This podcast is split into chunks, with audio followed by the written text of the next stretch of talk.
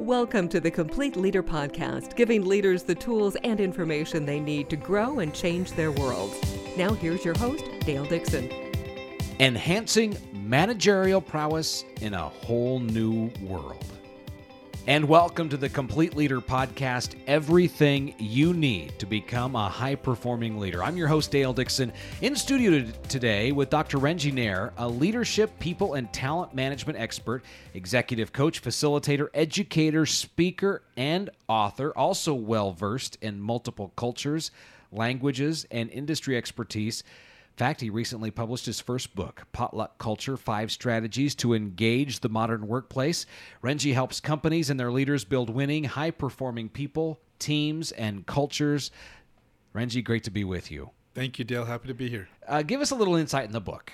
Uh, wh- why did you write it, and and what did you learn in the process? Well, I've been in the corporate world for 27 years, and now I'm in, I'm doing consulting. Uh, so I consider myself to be a reformed corporate executive if I could go back 10 or 15 years and redo some of the things I did, you know, uh, don't make some of the mistakes I made, uh, I think I could have been a lot better leader, a lot better manager, and the companies I work for would have been uh, better for better for that.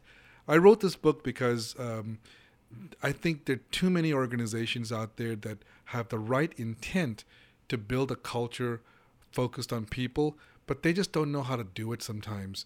Uh, no company out there wants to disrespect people. In fact, in their websites, they say the opposite. They say they want to be, uh, they love people, they love teams, they love their communities, they love their environment, they don't pollute.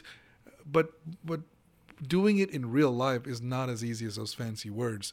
Um, the workplace is a, not an easy place to to navigate, and I think the stakes are a lot higher today than ever before. That's why I wrote the book. Hmm. So, our topic today enhancing managerial prowess in a whole new world. Curious, is it what makes it a whole new world? And what, where's the challenge in today's workplace? I think what makes it a whole new world is several things. Uh, first, for the first time in human history, there are, there are five different generations working under the same work roof. Mm-hmm. You've got the traditionalists who are retiring 10,000 score a day. You've got the Generation Xers and baby boomers. You've got Generation Y or, or, or so-called the so-called millennials. And you've got the new upstarts, the Generation Zs.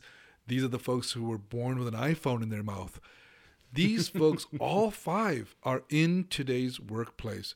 By the way, millennials are going to form 20 sorry 50% of the work workforce by the year 2020 so we need to be very conscious about what drives and motivates each one of these generations because they're all different. They were they all grew up in different times in in history. They were motivated by different things different events in the world from uh, putting a man on the moon to 9-11 to some of the terrorist concerns we have around the world so imagine growing up in those eras and how your mental models have been shaped and how your behaviors are driven and what uh, your sense of the world is and sense of where you fit in that world. All those things are relevant for management management 101 and management 101 needs to be taken really seriously today. Uh, I think going to the old books on managing are going to help you somewhat, but I think you need to look at more modern ways of managing because the stakes are so much higher today and the world is so much different. The people are different, and also what our businesses do are different. And I'm thinking we, in the last 20 years, we've made this massive shift from uh, either service and or industrial to now the knowledge economy, and and we look around and the world's largest taxi company owns no cars. The world's largest hospitality company owns no hotels. I'm talking about Uber and Airbnb. Right. Um, so the the world in which we work, the people are different, and the business climate is so much different. You're exactly right, Dale. And let me add one to that, and it's the virtual work world. You don't necessarily have to drive to work anymore uh, and fight traffic and work in a brick and mortar closed environment. You actually can work from home. You can work from anywhere. You can work at any time. Uh, it's sunrise to sunset working. think about managing in such an environment. What if all of your employees are virtually working and in seven different continents or 10 different countries, and you have one or two people locally? Your management style, your empathetic orientation, the way you approach work, the way you approach people, the way you manage performance all take a different uh, meaning. So let's dive in. What are some of the tools that we have at our disposal that we can go out and learn to to make us better managers in this environment? I think one of the things that uh, uh, in the modern world managers need to be uh, cognizant around is the concept of empathy. Uh, empathy, uh, you know, only human beings uh, have the capacity to to empathize. Of course, uh, the jury's still out on dolphins and elephants, but uh, human beings are the only ones equipped with this God-given skill set called empathetic orientation or demonstrating empathy, which means putting yourself in the shoes of someone else. Now that's easy to say, and and many a times um, people confuse empathy with sympathy. So let me uh, draw the difference between the two. Sympathy might go something like this. If you're talking to someone who just lost a parent, you might say something like, uh, Dale, I'm so sorry for your loss. If there's anything I can do for you, please let me know. That's sympathy. But empathy might go something like this Dale, I'm so sorry for your loss. If there's anything I can do for you, please let me know. You must have been really close to Susie. I can see the emotion in your face. You must be thinking about all the great times you had with her, the stories you shared with her, the events and places you went together. Uh, my goodness, you spent 20 years together. This is going to leave a void in your heart. When you drive home tonight, you'll be thinking about her. Before you go to bed tonight, you'll be crying for her. That's empathy. A big difference. You're, you're showing something beyond sympathy the ability to put yourself in the shoes of someone else. Now, translate that to the work world. If a manager could put themselves in the shoes of his or her employees and know what they're feeling, know what they need to succeed in their jobs, appreciate that they have a life beyond work, they have a family at home, they have a, a life to lead, responsibilities of parenting and responsibilities of uh, rearing children and so on that to me is a skill set uh, beyond any other skill set. So as we we think through that process, what are some ways for managers to start to better understand and and open some doors to be empathetic? You know, there's uh, a lot of things we can do. Uh, there, on the internet, uh, you'll find um, these simple, free online assessment vehicles uh, much like emotional intelligence, you know, EQ, there's actually empathetic quotient or empathetic intelligence. You can take a simple 10 or 15 question survey online to get a, a very high level sense of how empathetic you are. I actually took the test uh, about 10 or 15 years ago and I was horrible. I didn't have an empathetic bone in my body. But I learned the skill. The skill uh, uh, is learned by actively listening, having the right intent when you're talking to someone, being genuinely concerned about the welfare of someone else, uh, having the ability to ask the right questions, uh, to to uh, um, build a dialogue, a sense of camaraderie, and leaving someone with a sense of purpose and meaning after the dialogue. All those are skills that one can do and utilize to build and enhance empathetic orientation.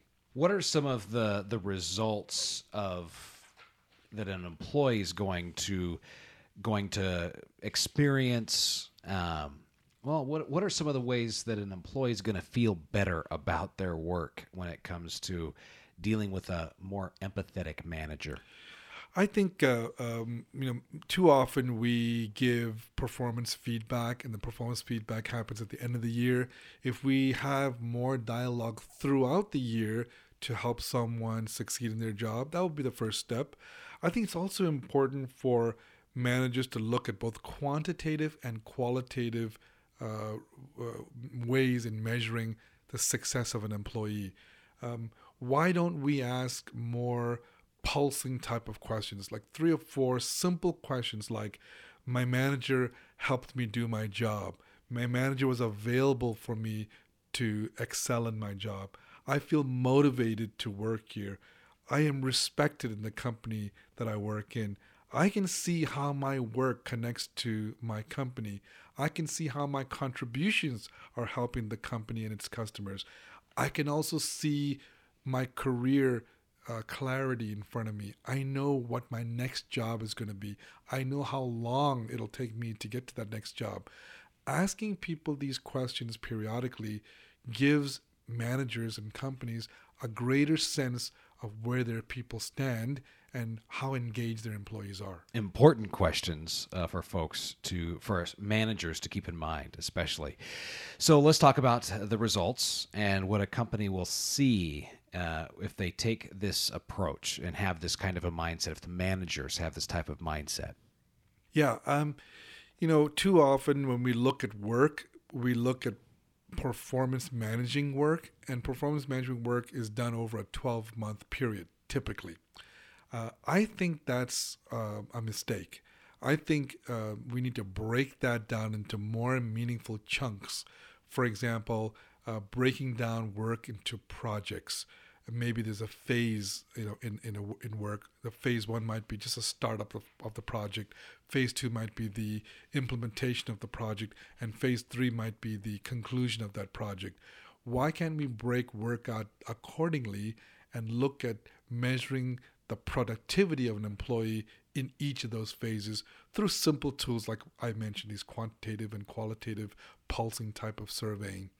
Um, if we look at how well someone does in each of those phases, we then can provide them with meaningful feedback and the tools to succeed when they're not succeeding so that they move on to the next phase better equipped to succeed. Now, in some of your studies, I've actually seen you refer to, in some of your work, I've seen you refer to studies that that bring some light to this as well. Elaborate on on what you've written in the past. Yeah, there are many studies out there in terms of uh, engagement levels. Uh, uh, IBM, McKinsey, and Deloitte, some of the big uh, consulting firms out there, have uh, uh, demonstrated and proven that the more engaged an employee is, the more they are apt to perform well for you. And collectively, companies who have much better manager effectiveness are three times more likely to succeed in the marketplace. There's three times three more times likely. More, yeah. And for those publicly traded companies, there's even a greater tie into stock price. The more engaged employees are in your company, the more likely you will achieve or exceed your financial and productivity goals set for you, which translate into stock price. Well, it is it's hard work, but nothing that is worthwhile is easy. And uh, you've definitely given us some good things that we can go put into practice immediately in order to realize the benefits and start achieving that level of success. Dr. Ranjit Nair, the book is Potluck Culture Five Strategies to Engage the Modern Workplace. Any parting thoughts for us? I think I'd give one other thought, Dale, and that is uh, understanding for, for managers, understanding that the performance of people, all people, not just the class of the best people or the highest potential people, but all employees in all jobs is just as important as measuring the return on just say hard capital assets like a machine. I think it's important that managers know how to get the best out of their employees. They need to be amazing at recognizing talent they need to be amazing at recognizing performance and they need to be awesome at doing it and recognizing timely those attributes. They should also be able to look at some uh, data elements that are good. That we, we live in, a, in an era of big data. Every company is looking at data. Uh, there's also employee data, people data organizations with managers that have the acumen to look at people focused success measures like employee productivity on projects or project phases, as opposed to looking at performance over a 12 month period, are those that are going to succeed. Let me give you one uh, measurement. Uh, I call it the employee uh, or economic return of an employee. You might look at that as employee productivity minus the average cost of hiring the employee, in other words, what their salary is, their fully loaded cost, divided by the total number of employees, gives you a sense of how productive an employee is in a job, in a phase of that job, or for the whole year. So using data smartly um, is going to go a long way to becoming a better manager in today's challenging world. What we're all about here on the Complete Leader podcast. It's everything you need to become a high performing leader. Dr. Ranjit Nair, thanks so much for your time. Uh, we encourage folks, if this has been helpful to you, if you've found a benefit from listening to the podcast, be sure to rate us on iTunes, write a review while you're there, and hit the subscribe button. If you'll do those three things for us, we would be most grateful. You're going to find more ways to reach out connect with Ranjit uh, in the show notes here. He's in social media. You'll find him on the Price Associates website and, of course, in the Complete Leader program. Once again, Dr. Nair, thank you so much for being with us today. And to our listeners, have a great week. Thanks for listening to the Complete Leader podcast. Find more online, thecompleteleader.org.